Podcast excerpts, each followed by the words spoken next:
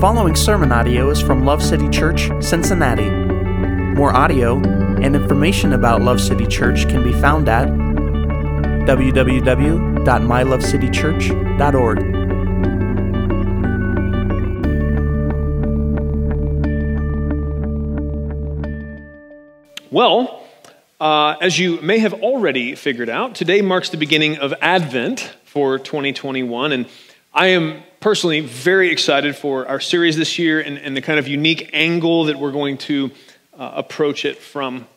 But before I explain the series, I want to quickly explain Advent. Um, I, I know that for many of you, it may seem redundant that I, I cover this territory every year, but if you'll remember, uh, I've shared with you that, that I did not grow up in a church tradition that observed Advent. And so I, I'm always keenly aware that some folks may not be familiar with its meaning and its purpose. So it's worth taking just a couple minutes to kind of lay that out in case someone else uh, isn't familiar with what we're talking about. So the, the word Advent, it comes from the Latin word adventus, and that word means arrival or coming. And uh, though it wasn't always the case for much of the church's history, it's been a celebration and a reminder that Jesus has come as was promised and will come again as was promised. And so, uh, the four Sundays leading up to Christmas, we pause whatever uh, series we are in and we set our eyes and our hearts on the past and the future fulfillment of these promises. And for me, I, just personally, I, I very much appreciate this practice because I think there is such a strong temptation to miss the point of Christmas each year. I think many of you could probably understand what I mean when I say that. Gift giving can be a wonderful reminder of the fact that God gave us the greatest gift possible in Christ, but it can also become a, a pressurized distraction from that truth family traditions and, and gatherings. They can be intentional times to celebrate and remember that we have been swept up into the eternal family of God through the life, death, and resurrection of Christ. But even those times of family gathering and those traditions, they too can also become distractions that overshadow the true reason that this season is so special. And, and so I just want you to know and I'm hoping you'll join me, my prayer every year is that through our observance of Advent, we're, we're getting out ahead of our sometimes fickle nature, and we're setting our hearts and minds upon the glorious miracle of the incarnation. What does that mean? It's God becoming a man so that he could save us from our sin. And so I hope that you will join me in that prayer over your church family and over your own mind and heart. Uh, our Advent series this year is called Hark, uh, and it might remind you, uh, many of you, uh, of uh, what some would consider to be the greatest hymn of all time. And it's no coincidence that we opened this Advent series by singing this song. Uh, it's Hark the Herald Angels Sing. And, and this is indeed the inspiration for the direction that we're going to head this year in our Advent series.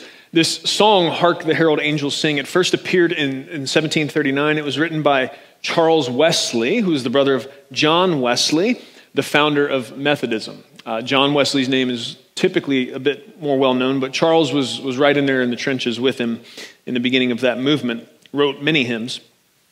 Uh, the original version of Hark the Herald Angels Sing, it's said to contain references to roughly 40 different scriptures. Okay, so there's, and look, I'm not, I, I believe God is doing new things all the time and it's great, and modern music God is using, and much of that is, is great, but man, there's something to the richness of some of these older hymns.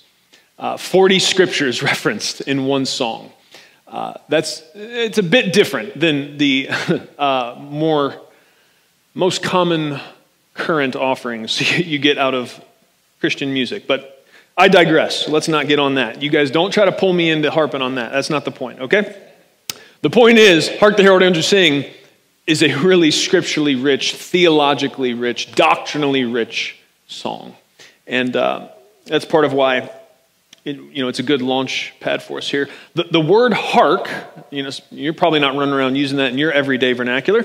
Uh, it basically means listen, okay, or pay attention. It's not, it's not listen like, you know, with, with no exclamation point. It's, it's got one on there. Listen. Something important is about to be said. Something important is about to happen, right? And so uh, you will find this word used in some older Bible translations in the book of Isaiah, in the book of Jeremiah. Uh, but most modern translations, when you read, uh, will just say listen in place of the word hark. Uh, as I was praying back in September about Advent this year, the prominence, something struck me that I'm not sure I had thought of maybe in this way. The, the prominence of angelic involvement in the events around Christ's birth, it was brought to my remembrance. And so, this is kind of a unique lens that, that we're going to approach uh, from this Advent season. And we're going to start today with the angel announcing the birth of John the Baptist to his father, Zacharias. And so, we're going to kind of trace the angelic involvement. There seems to be a, an influx of angelic involvement surrounding the events of the birth of Christ. That's what I'm saying. And so, we're going to, we're going to focus our lens and use that as our guide to weave our way through the Christmas story this year. It's a little different approach, and I'm, I'm really excited about what I think it's going to cause us to, to stumble into. Amen. And so, uh, if you would, did I ask you to turn to Luke 1? I didn't? Well, that was a bummer on my part. So turn to Luke 1. That's right after Mark and right before John. And uh, how the heck did I miss that? Sorry, guys. Luke 1, and we're going to look at verses 5 through 20. Now, you might be thinking, I could see perhaps the wheels turning. Uh, you might be thinking, well, hold on. You're going to start with the angelic announcement around the birth of John the Baptist to his father Zacharias. So, well, I thought we were supposed to be focusing on the birth of Jesus. What's the deal with that? And I would I would say, friends, rest assured, we are focusing on the birth of Jesus, but, but God promised a certain process leading up to his coming, and the birth of John is a very important part of that process. And it's going to kind of open us up to even more that we can consider around God's faithfulness to his promises, which is a lot of what we want to be focused on the next several weeks, okay? God's faithfulness to his promises. Amen. So I hope you found Luke 1. As I said, we're going to read verses 5 through 20, okay? Here we go. In the days of Herod, king of Judea, there was a priest named Zacharias of the division of Abijah, and he had a wife from the daughters of Aaron, and her name was Elizabeth. They were both righteous in the sight of God, walking blamelessly in all the commandments and requirements of the Lord. But they had no child, because Elizabeth was barren, and they were both advanced in years. Now it happened that while he was performing his priestly service before God in the appointed order of his division, according to the custom of the priestly office, he was chosen by Lot to enter the temple of the Lord and burn incense. And the whole multitude of the people were in prayer outside at the hour of the incense offering. And an angel of the Lord appeared to him standing to the right of the altar of incense. Zacharias was troubled when he saw the angel, and fear gripped him. But the angel said to him, Do not be afraid, Zacharias, for your petition has been heard, and your wife Elizabeth will bear you a son, and you will give him the name John. You will have joy and gladness, and many will rejoice at his birth. For he will be great in the sight of the Lord, and he will drink no wine or liquor, and he will be filled with the Holy Spirit while yet in his mother's womb. And he will turn many of the sons of Israel back to the Lord their God. It is he who will go as a forerunner before him in the spirit and power of Elijah to turn the hearts of the fathers back to the children and the disobedient to the attitude of the righteous, so as to make ready a people prepared for the Lord. Zacharias said to the angel, How will I know this for certain? For I am an old man and my wife is advanced in years. The angel answered and said to him, I am Gabriel, who stands in the presence of God, and I have been sent to speak to you and to bring you this good news. And behold, you shall be silent and unable to speak until the day when these things take place, because you did not believe my words, which will be fulfilled in their proper time. Praise God for his word. Amen. Zacharias is a bold brother telling this angel his wife's advanced in years. Maybe that was why Gabriel shut him up for a minute to help, you know, just help him out. Bro, let's take a seat for a second and uh, maybe rethink what you say, okay? Uh, so here's before I crack into this text and we really get to work in earnest, I need to lay some groundwork that's going to be very important for this entire series. Okay, there, there is. I'm excited about this angle we're taking. I think it's a different way to approach the Christmas story, but there's a potential danger in weaving our way through it using the lens of angelic announcements. Okay, so I want to make sure that we have some guardrails up as we do this. Okay, first of all uh, let's not take for granted uh, this question Who are the angels? Okay, what, what are angels? Well, they're created beings. That's important to know. So they are not eternal in the same sense that God is, as far as having always existed and never having a beginning. Okay? They are created beings, like all of the other beings besides God Himself. All right? Uh, angels are servants of God. Okay? Uh, and they are often tasked with the job of being God's messengers. Okay? Uh, and that's the role we're going to see them fulfill in this and upcoming weeks. Uh, it's important to know that some of the angels joined Satan in his treasonous rebellion against God, and they will join him in eternal fire that's reserved for them in the final day of judgment. The Bible's clear about that.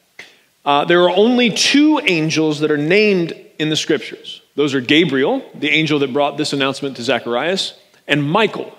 Michael's referenced in Jude, also in the book of Daniel.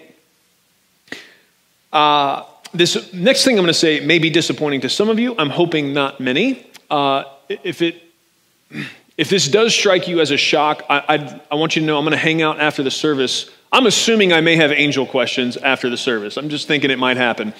I'm going to hang out up here a minute. And uh, if you've got questions or this like really is a kind of a world rocker for you, you know, come see me. I'd, I'd be happy to talk to you about it. But some of you might be disappointed to find out you will not become an angel when you die, and nobody else has or will either. The Bible teaches clearly that humans and angels are different beings created by God for different purposes. Okay? Now, I would say, although we do share in the same ultimate purpose, which is to glorify God and worship Him forever. All right? Uh, it's very important for us to realize that angels should not be worshiped. Okay? Nor, I'm going to take it farther than that, nor should we have an undue infatuation with them, which can be a distraction of our focus on and worship of God. Let me read you a couple references uh, to kind of solidify that, that strong point that I just made. I don't mean that you have to agree that it's a strong point. I'm just making it strongly. And now I'm going to give you some verses to back it up, okay? I'm saying unequivocally, worship, angels should not be worshiped, nor should we have an undue infatuation with them, okay? That's my thesis. Here's my backup. Revelation 22, 8 and 9. I, John, am the one who heard and saw these things, and when I heard and saw them, I fell down to worship at the feet of the angel who showed me these things. And he said to me, Do not do that.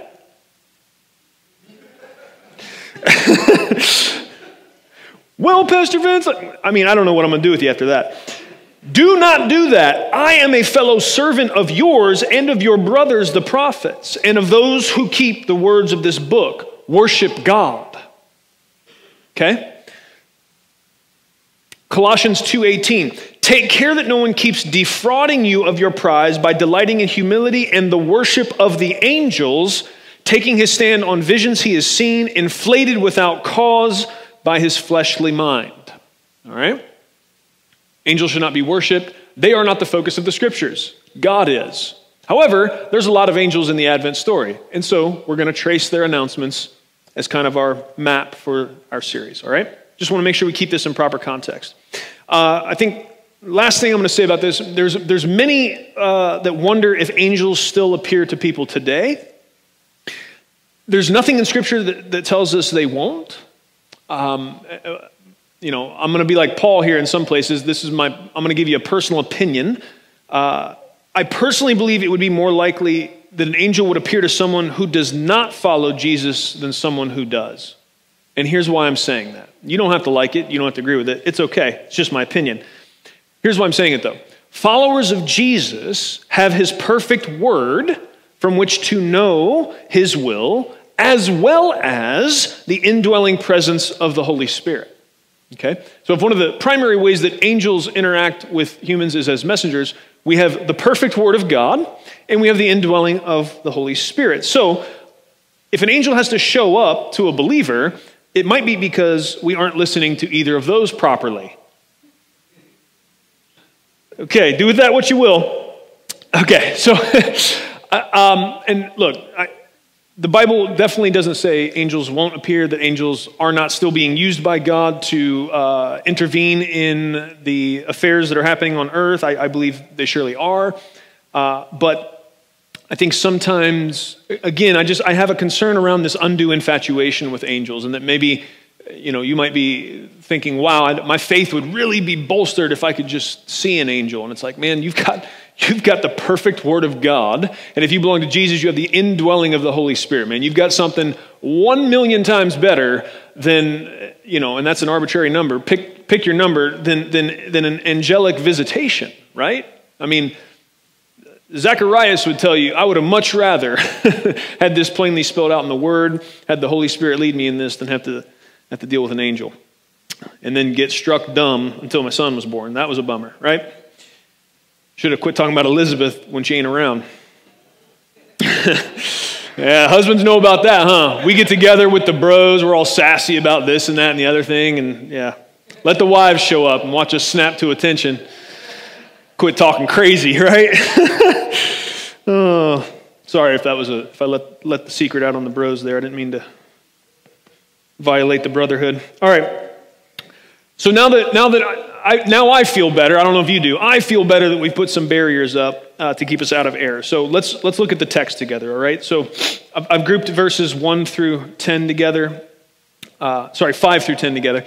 Let's, let's just look at those again. In the days of Herod, king of Judea, there was a priest named Zacharias of the division of Abijah, and he had a wife from the daughters of Aaron. Her name was Elizabeth. They were both righteous in the sight of God, walking blamelessly in all the commandments and requirements of the Lord. But they had no child, because Elizabeth was barren. They were both advanced in years. I almost went off on a rabbit trail there, but I'm going to leave it. Now it happened that while he was performing his priestly service before God in the appointed order of his division, According to the custom of the priestly office, he was chosen by lot to enter the temple of the Lord and burn incense. And the whole multitude of the people were in prayer outside at the hour of the incense offering. If you think you knew what my rabbit trail was there, come see me afterwards. I'll have a prize for you if you figured it out. But don't be distracted by that the rest of the service, okay? Now, here's one thing we need to know about this. You know, we read this like, okay, yep, I get it. But we need to understand this was, this was a great honor. Zacharias was chosen to be the priest burning the incense. Um, and this was potentially a, a once in a lifetime opportunity for Zacharias. Uh, estimates would, you know, on average, you'll see estimates around that in the time of Jesus, there was roughly 20,000 priests. Uh, and they, you know, obviously that was translated down from generations before and, uh, you know, established in the law of Moses and all of that. And so, but there's 20,000 priests. So if you, if you do some rough math, if, if if we're casting lots and only one person uh, at a time gets to burn incense, that doesn't leave many opportunities uh, for everybody. And so, this, my point is, it's just important for us to know this was a big deal. This was a very special moment for Zacharias, something that uh, he had probably hoped for for a long time, and now it's here, okay? Now, we, we read in here that the way he was chosen was by casting lots, and you'll hear that throughout the scriptures. Let's just take a minute and talk about that, okay? So, what is casting lots? I mean, think about it kind of like throwing dice, or, you know, it, it could be little colored stones or stones with markings on it, or even little sticks with markings on it. But basically, you'd, you'd have a handful of these things and you, you'd throw them down, and then wh- however it landed, that would be interpreted to mean, okay, that guy got picked, or that guy didn't, or whatever, right? So, the, the, the, specifics around what the, the lots that were used look like, those implements, is, is not super clear, but that's basically the idea. And so this was used throughout the Old Testament, oftentimes in, in the time of Jesus when a decision needed to be made. Uh, you'll, you might remember that even uh, when Judas betrayed Jesus and hung himself, the disciples cast lots to decide who would replace him, right? And the lot fell to Matthias. Now, here's what's interesting about that. Um, and I'm not, I'm not trying to take a hard position here. I'm just saying this makes sense to me, and there's other theologians that think so too. There are theologians that think so too. Let me not put myself in the, in the rank of theologian. Uh, we see no instance of believers casting lots after the day of Pentecost. You don't see it happen anymore, uh, which to me likely means that we now rely on the leading of the Holy Spirit in decision making instead. I actually agree with uh, Bible teachers who would call into question the legitimacy of Matthias's apostleship. I think potentially that 12th apostle uh, was, was Paul, okay? Um, but, you know, do with that what you will. uh, so, we also see here the practice of burning of incense. What's that about? Well, burning of incense in the temple, it was a practice instituted in the time of Moses. Okay, so this was not out of order. This was a right thing to do in this time. And as, as the smoke of the incense rose upward, it was in one way, it was a it was a visual representation for the people of, of their prayers rising to God. And I just want you to know that, that now, uh, post Christ's life, death, resurrection, and all the instruction we have in the New Testament, we now have clear instruction that it is through faith in Jesus that our prayers reach the throne of God. Okay? And so that's why we're not burning incense in here. All right. So I, I just want you to know, like, don't be bringing your apple cinnamon flavored incense up in here and lighting it in the middle of worship and waving it around. Okay. because there's smoke alarms in here and it'll be a major issue. All right. So we don't need incense. Our faith is that because of Christ, right, our eternal advocate, the one who stood in our place, that as we pray in the name of Jesus, that our prayers reach the inclined ear of our Father, who awaits those prayers and, and delights in the prayers of his people. So we don't, we don't need to see some smoke rising to remind us which way our prayers head. Amen. Thank God for the full revelation of his word and the full revelation we have in Christ. Amen. All right, so that brings us to verses 11 through 16. Let's look at those again.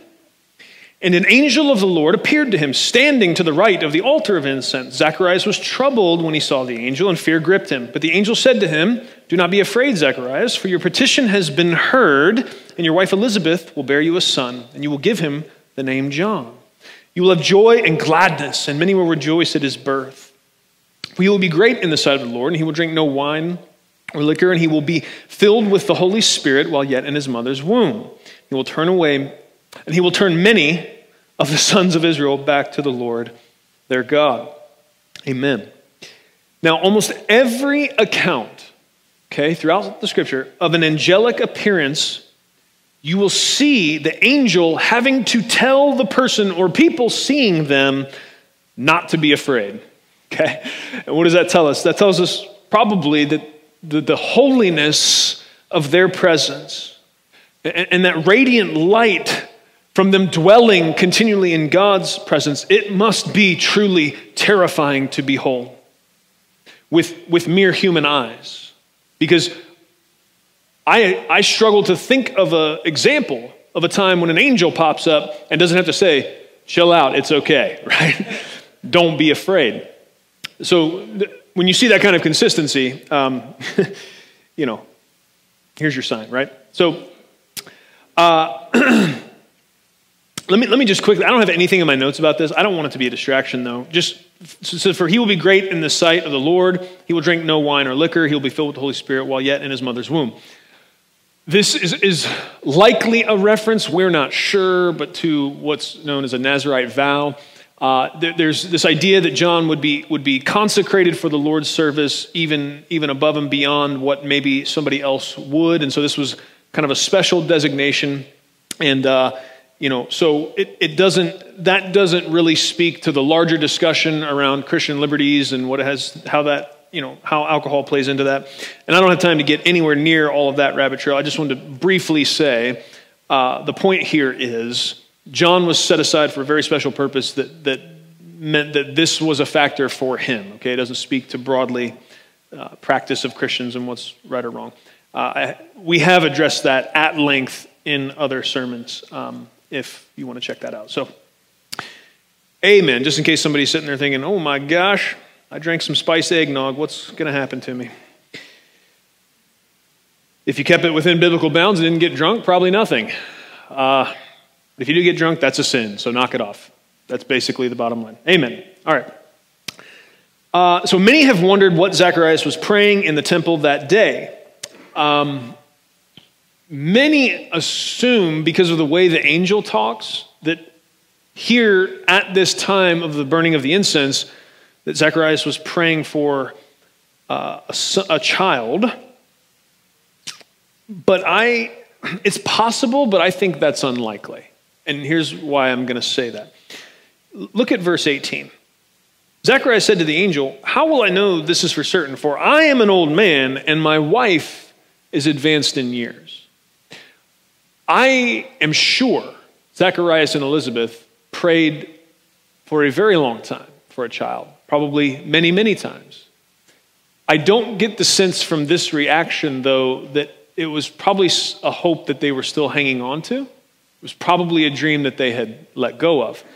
We can't know that for sure. Maybe Zacharias is up in there at the incense altar praying crazy prayers about having a kid in their old age. But it doesn't, based on his reaction, I, I would say that seems the, the least likely option, or a less likely option. What would have been very common, he may have been praying lots of things during his kind of one chance here at the incense altar as a priest. It, but it would have been common for all faithful Israelites to consistently include in their prayers that they would be asking God to send the Messiah that they were waiting for. And here's what's interesting in either case, both of these potential prayers were answered. So, whether the angel in saying, Your petition has been heard, was referencing to petitions that were uttered long ago and were now being answered, which that can be a hard thing, right? To pray prayers and feel like they're not answered for a long time. Come on, somebody. Anybody ever felt that way before? That's real. But we see something about the timing of God versus our timing in that. Amen. So whether, whether he was referencing that or he was referencing prayers of Zacharias asking for the coming of, of the Messiah, which would have almost certainly been included in his time before the incense altar, whatever he was praying, we see kind of multiple fulfillments in this promise that come. We see answers to multiple different prayers. You might be saying, well, hold on, man why are you saying that? Why are you saying that this, this promise, this, this prophecy about John the Baptist being born, why, why are you tying that to the Messiah? Friends, it's because John's ministry was also prophesied to set the stage for the ministry of Jesus. It wasn't just that the coming of the Messiah was prophesied by the Old Testament prophets, also the coming of John as a forerunner was prophesied. And so, if God made promises that one was going to come, right, to kind of make a way to open up the door as, as Jesus began his ministry, then if he promised that, then that needs to happen first. And so, this, this is where we see that unfolding, okay? You're like, well, are you sure? Yes. Let's read the next two verses. Verse 16 and 17. And he will turn many of the sons of Israel back to the Lord their God it is he who will go as a forerunner before him. Now, how many of you in your Bible, him is capitalized, the H in him? You see that? It's because it's talking about Jesus. In the spirit and power of Elijah, to turn the hearts of the fathers back to the children and the disobedient to the attitude of the righteous, so as to make ready a people prepared for the Lord. Okay? What, so, what do we have here? Well, what we have is the angel making abundantly obvious to somebody who knew the Hebrew scriptures, as Zacharias would, what he was talking about here. Let me just read you a couple things. This is Isaiah 40, verse 3.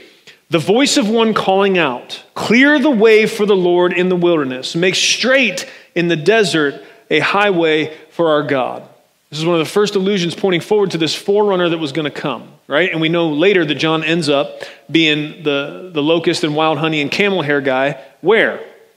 out in the wilderness. Where was he baptizing people? Out in the Jordan, in the wilderness, right? So this is, this is clearly pointing forward to John the Baptist. Here's something that gets even more on the head here. Malachi 4 5. Behold, I'm going to send you Elijah the prophet. What did the angel say? He was going to come in the spirit and power of what?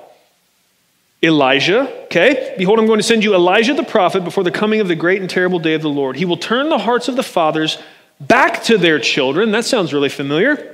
And the hearts of the children to their fathers, so that I will not come and strike the land with complete destruction. Malachi 4 5 is some of the last things that God says right before there's 400 years of silence. Malachi is the last book in the Old Testament, right? And then we have 400 years of silence. It seems that God says nothing, and then what happens?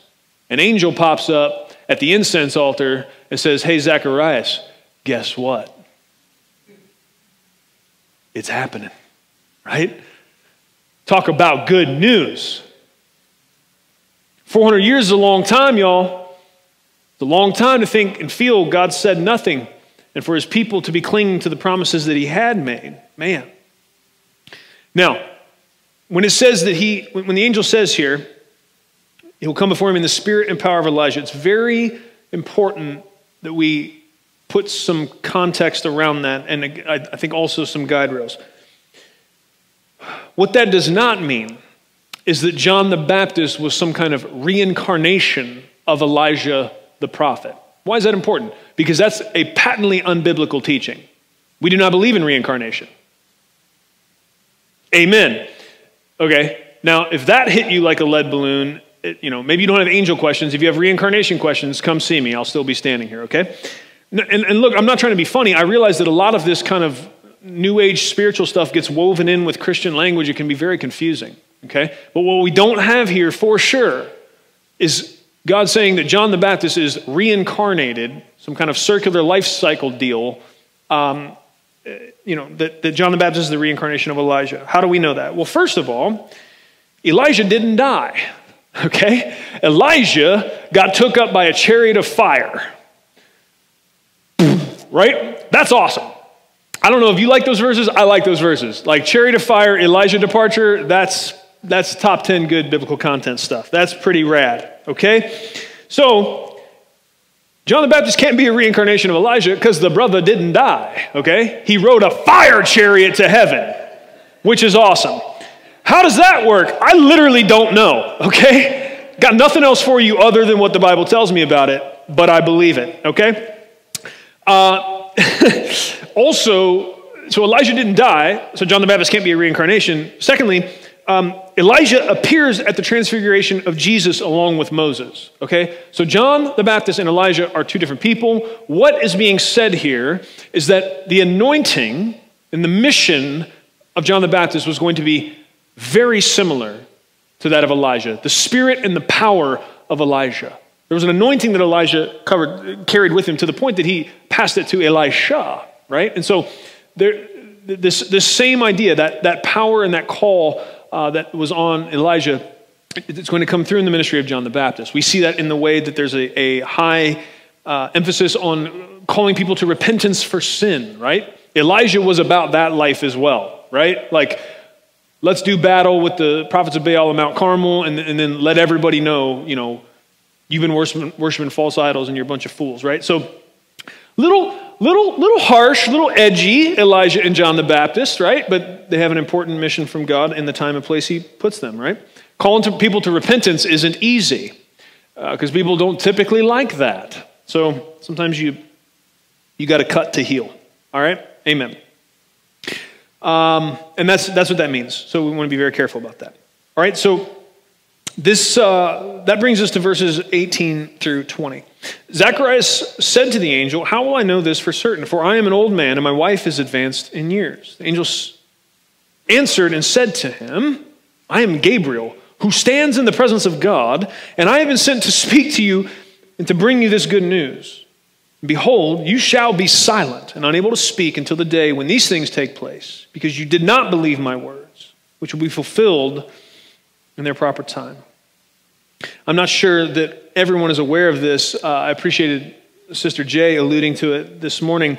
Uh, she didn't know which way I was headed here, but the, the, the four weeks of Advent, they, they, are normally or traditionally marked with each week with a, a specific aspect of the goodness that Christ's birth gives to us. Okay, and so the order that these weeks of Advent are typically broken down is, is, uh, hope, peace, joy, and love. So these different aspects of goodness that are a part of the gift we were given in Christ. Um, that's, that's part of Advent tradition. It's not inspired like Scripture is. You don't have to stick to it, but um, I, I, I, saw that pattern prevalent as I used the angelic announcements to walk myself through the Christmas story, and so we're going to do that as well. Um, it, it, and, and so, how do I see hope here, being that first week, that first aspect of the goodness of God given to us through Christ? Well, first of all, I want to call attention to the fact that I, I think for many of us, it might, it may seem like striking Zacharias with muteness as a result of the question he asked, it, might seem a bit harsh. Does anybody kind of feel that way or thought felt yourself at least kind of asking, like, well, dang, man, nine months of not getting to talk because you asked, like, how am I going to know for sure? Because we old? You know what I mean? Like, it's just facts, right? Okay, but it, it's, it's really, it's not, and there's, there's a reason, okay? So, um, it, it served as a solid, a solid and solemn reminder to Zacharias, and it serves as one for us today, okay? To not forget, to not forget the hope that God provides. And I want to take some time to work on that because godly hope is much different than wishful thinking or positive vibes or other such nonsense, okay? Godly hope is different. It's different than how we oftentimes think of hope. It's not this kind of fanciful, wispy thing, okay? It's, it's, it's more solid than that. It's an anchor. And, and what do I mean by that? Well, let me, let me first try to illustrate what I mean by weak, flaccid, fanciful, silly people hope. Okay? And I'm going to use myself as an example instead of any of you. Thanks, Pastor Vince. You're welcome. I'll be the heel. So, when I was younger, in my teen years, uh, I got into what was then termed as aggressive rollerblading. How many of you know what aggressive rollerblading is? Okay? So be, you know, you'd be like, you'd be skating up to something like this. There's an edge, and I, I could jump up and sole grind this, or I could front side grind this, or I could do a little jump and a 180 and whatnot. Well, that's what I would have been able to do if I was any good at it. Uh, I was not. Uh, something many of you may also not know is I was uh, a bit on the, the husky side as a teen. And so, based on my coordination and BMI, I really had no business in aggressive rollerblades ever uh, but that's what some of my friends did, and so I wanted to participate. So, uh, some of the knee and hip injuries that I'm still dealing with today probably harken back to the rollerblading days. Uh, so we went to a skate park one time. This was in Rockford, Illinois. It was this, I can't remember the name of it, but it was a pretty, pretty big place. And um, outside they had what was called a 12 foot vert ramp. Now I'm going to teach you guys some rollerblading terminology today so you can understand my illustration. A vert ramp means so it's like, it's like a half pipe, okay? Imagine half of a pipe. If you're totally new to skate terms, I'm going to teach you something today. So you got half of a pipe and you skate back and forth in that thing and you can jump and whatnot. Again, if you're good enough to do that, which I was not. Uh, so, but when you got vert on it, that means a portion of the ramp is literally straight up and down. And so this, this 12 foot vert ramp had roughly between 8 to 10 feet of vertical surface. So you got to like drop into the thing ride that vertical surface, and then as it curves, it catches you, and then you, you know, it's lots of fun if you're coordinated enough to do it. So, so I jump in that thing. I'm like, yeah, man, I'm gonna do the vert ramp. So all my buddies are inside doing other stuff, and so I try to skate. Uh, you know, I get in it and try to go back and forth, and I just can't do it, man. I can get like halfway up, and then I, I keep falling. I'm like, you know, bump this. So I take my skates off and I throw them up on top of the ramp, and I climb the back of the ramp. Get back up there, I put my skates on. I roll up to the edge and I'm, I look at this edge for 45 minutes. I keep kind of skating back, rolling back up to it, think it's going to change. No, still looks the same. Still looks terrifying. And so uh, there, some people started to notice that I had been lingering there a long time. And uh, this one guy's like, "Oh, I'm gonna, I'm gonna go get, uh, I'm gonna go get Chris Edwards to help you." And so again, if you're not, if you weren't hip to the skate scene, Chris Edwards was a professional rollerblader. It just so happened that this weekend we were there, they were having some kind of tournament or something, and so there was a bunch of pros there. And Chris Edwards was like a big name, like he was one of the one of the first big aggressive inline rollerbladers. And so, Somebody runs to this guy's trailer and gets him, and, and out he comes with his skates and, and, and kind of skates up to the other side of the ramp. And, and as soon as the pro skaters came out of their trailers, now the entire inside of the skate park empties. Okay? So now there's two or 300 people out at the vert ramp because now the pros are skating the vert ramp. And so Chris Edwards stands on the other side of this thing, and he's like, All right, man, here's, here's what I want you to do. And he starts trying to kind of like coach me on how to do it and not get severely injured. And uh, I had a lot of dumb friends. And so my dumb friends, uh, as, as Chris Edwards is trying to you know, help me do this the right way, they just start a chant at the bottom of the ramp. And uh, many people called me Vinny at that point. I'd prefer you don't, but whatever. Uh, so they start going, Vinny, Vinny. And then 300 people start chanting my name.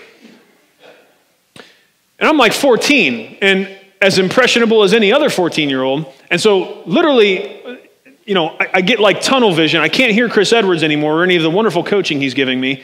I just know 300 people are chanting my name, and I've been on the top of this ramp now for an hour and a half. And so I roll up to the edge of it and just, I just hope I'm not going to die. Down I go. And so here's what happened uh, I basically fell the, the, the 12 feet straight to the bottom. Landed flat bottom on the bottom of the ramp. I was knocked out for roughly five seconds, and I know that only because when I woke up, I, people were still going, oh, like that noise was still happening. So I, I was knocked out, but it was only for a second. And uh, my, my face was flat down on the ramp, arm bent all up behind me like this. I was jacked up.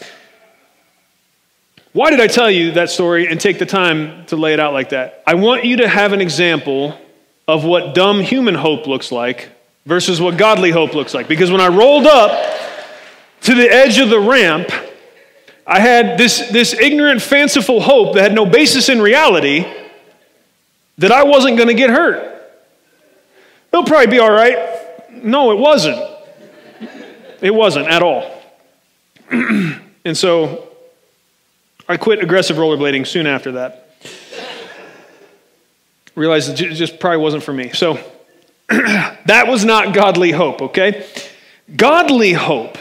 Godly hope is rooted in the unchanging reality of his character. It's rooted in his goodness and faithfulness. It's rooted in his sovereign power. Godly hope is rooted in real things. It's rooted in him. It's rooted in what we know about him. It's rooted in what he's shown us about him. And, and that's important. It's important that we maintain that, and it's important that we have an, a right understanding of how that kind of hope develops.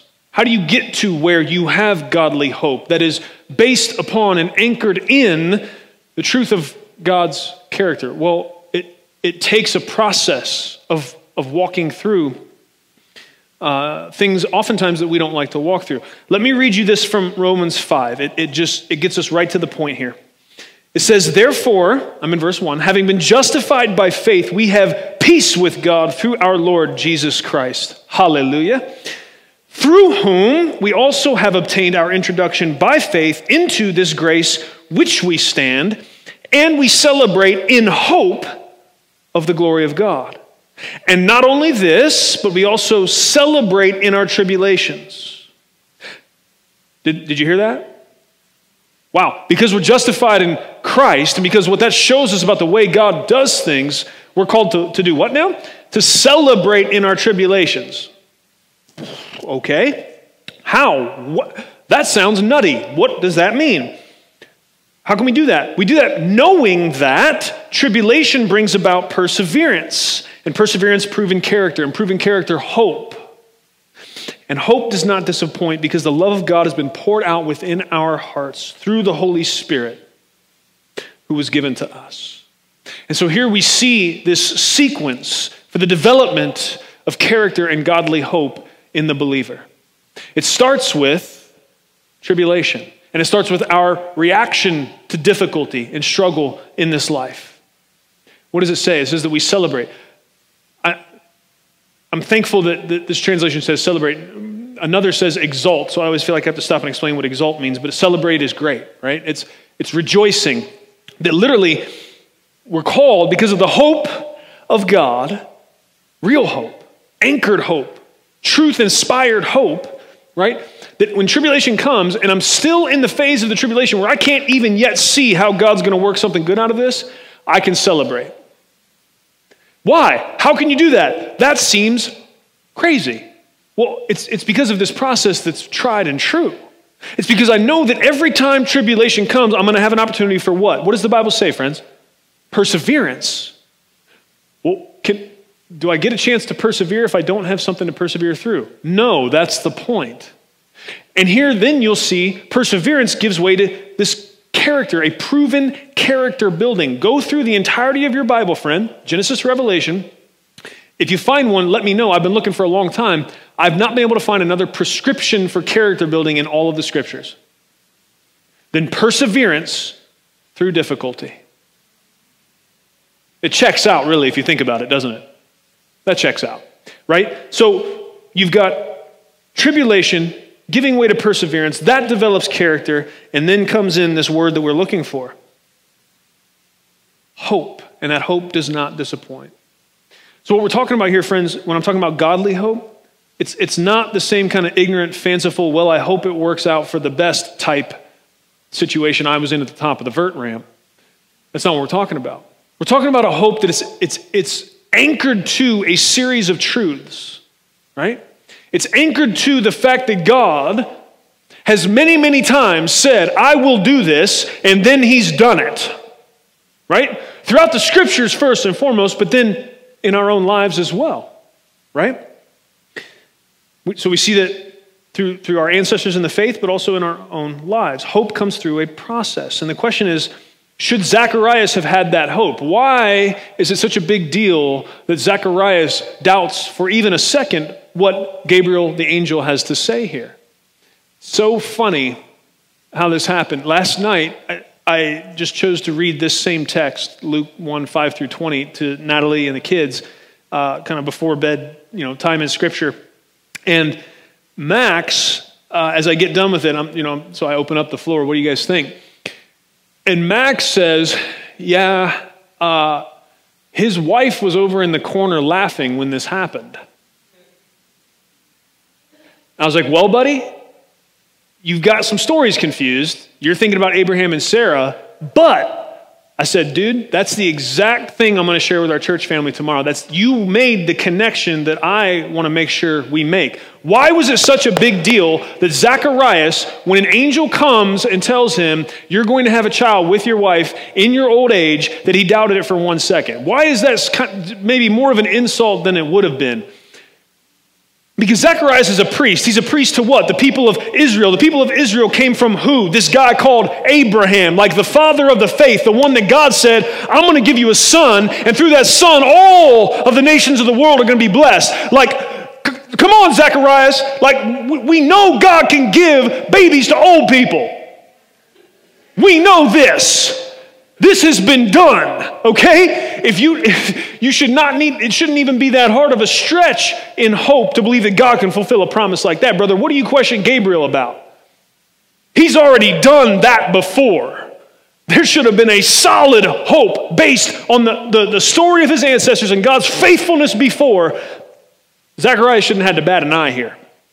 Now, let's be humble because we were already told Zacharias and Elizabeth, they, they walked in righteousness before God, man. These, these, were not, these were not spiritual schleps by any means. So let us not, let us not get, jump on Zacharias this morning like, oh, Zacharias, shame, shame, shame, buddy. You definitely should have seen that Abraham connection. No, no, no, because we each daily are tempted to forget the hope that we should have in God. Right? And you might be thinking, well, what do you mean? Should we have hope in God? Should we have hope in whatever we are going through? And friends, this that brings that brings me down to why it's so appropriate in the Advent season to focus at least for one week on this, this good aspect of what comes in the birth and life and death and resurrection of Christ, right? This, this reality of real, tangible, immovable hope Should we, should we have that? Should you have that going out of here today and facing whatever it is you're going to face this week, or picking back up to face whatever you've been facing for the week prior? Should we have that kind of hope? I would propose to you yes.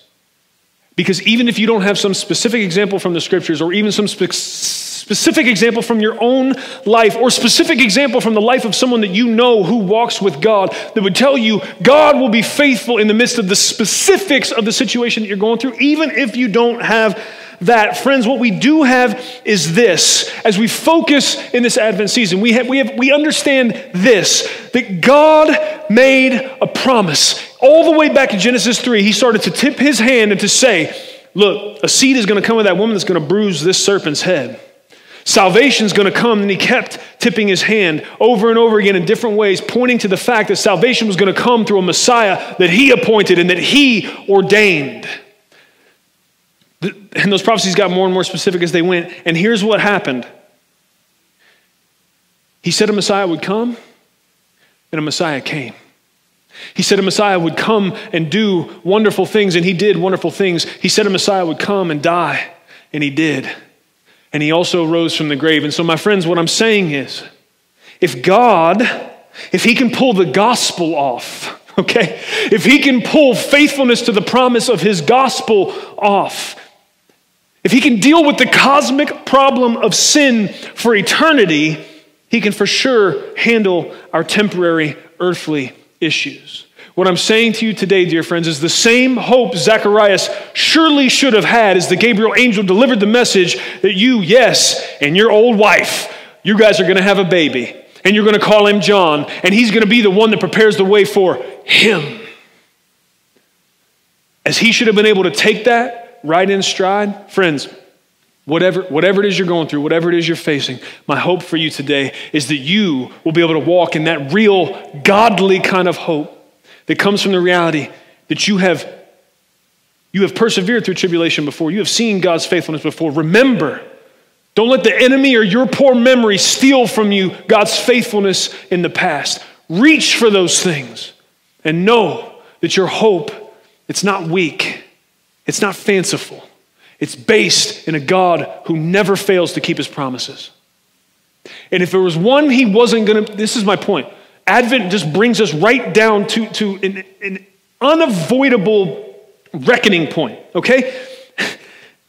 If he can keep the promise, of the incarnation, if he can keep the promise of the crucifixion, if he can keep the promise of the resurrection, and then giving of the Holy Spirit to those who would come to him by faith, if he can keep that promise, if he can keep the promise that he's going to deal with the problem of sin and the brokenness of the world, friends, he can deal with anything we're going through. Then his promise to work all things for the good of those that love him and are called according to his purpose, that can be a hope that we cling to no matter, no matter how violent the storm seems around us, no matter how high the waves seem around us. The fairly well known saying, Charles Spurgeon is often credited with it. I don't know if he was the first, but I'm going to quote him. He's the one I heard say it first. He said, I've learned to kiss the waves that crash me against the rock of ages. Come on, friends. Let's come on. That's hope. When you get to the point where you turn and you smile as the maelstrom comes, you turn to kiss the wave, knowing it's going to press you to the place you always were intended to be, anyways, at the feet of the rock of ages, the Savior, the Holy One, the one you always needed, and the one that we are perennially tempted to think we can do without. That's why I will rejoice in tribulation. I will rejoice in difficulty because I know it is used as an instrument of my sanctification, as an instrument of my humbling that keeps me right where I belong, in the shadow of the Almighty, where I'm called to dwell. Thank God for His gospel. Thank God for the hope it provides. It's the only thing that can. May we cling to it, friends. Amen. Let's pray. Father, we come before you in the name of Jesus. Thank you Thank you for this first angelic announcement. Thank you, God, that you made sure your word was recorded with every detail that we needed. Thank you for all of the, the small detail we see throughout even this story as Gabriel visits Zacharias. Lord, help us be a people full of hope. Help us be a people who celebrate in the midst of trial and tribulation, knowing that it's giving us the opportunity for perseverance. God, it is so hard. We want to be honest right now before you. It is so hard to see perseverance as an opportunity. We are tempted to grumble. We are tempted even to doubt that you're being faithful. We are tempted to lose grip of the hope, that solid, immovable hope you have given us in Christ. We are tempted to these things, but please help us. Help us to walk in a manner worthy of the calling of the name of Jesus and to hope in every situation. Help us to rejoice in tribulation, rejoice at the opportunity for perseverance, rejoice in the sometimes painful process of character building, and for us to see that you give us a hope, a hope that does not disappoint because the love of God has been poured out on us through your Holy Spirit. Thank you for this real hope. It is a gift far more precious than we can describe, far more precious than we could ever thank you for. But Lord, help us just to, by faith, reach out with our hands, receive it, walk in it, and glorify you as we do. Master, we love you. It's only because you loved us first. It's in Jesus' name we pray. Amen. Thank you for listening to audio from Love City Church, located in Cincinnati, Ohio. Feel free to make copies of this message to give to others but please do not charge for those copies or alter the content in any way without permission. To give or find out more about Love City Church, visit www.mylovecitychurch.org.